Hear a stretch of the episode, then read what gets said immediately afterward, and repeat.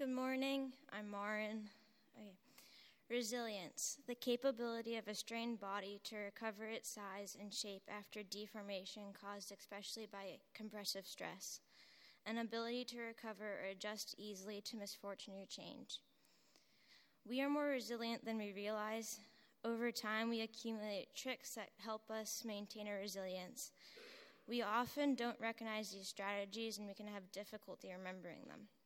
So, I challenge you to come up with two or more of yours. Some examples are getting exercise every day, creating external order, organizing the junk drawer, cleaning the fridge, meditating three days a week, knitting, making your bed, making sure there's a veggie on every plate you eat, having people to fall back onto during difficult times.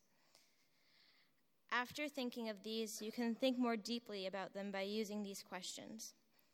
Which resilience practice is saving you right now? Are there any that you have let slide and need to start doing more of again?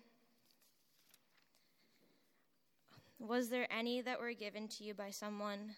Which do you need to pass on to someone in your life? Having people that are there to catch you and support you is important when you are going through difficult times. This congregation provides a supportive community that is always there to help you get up get through the ups and downs that life provides.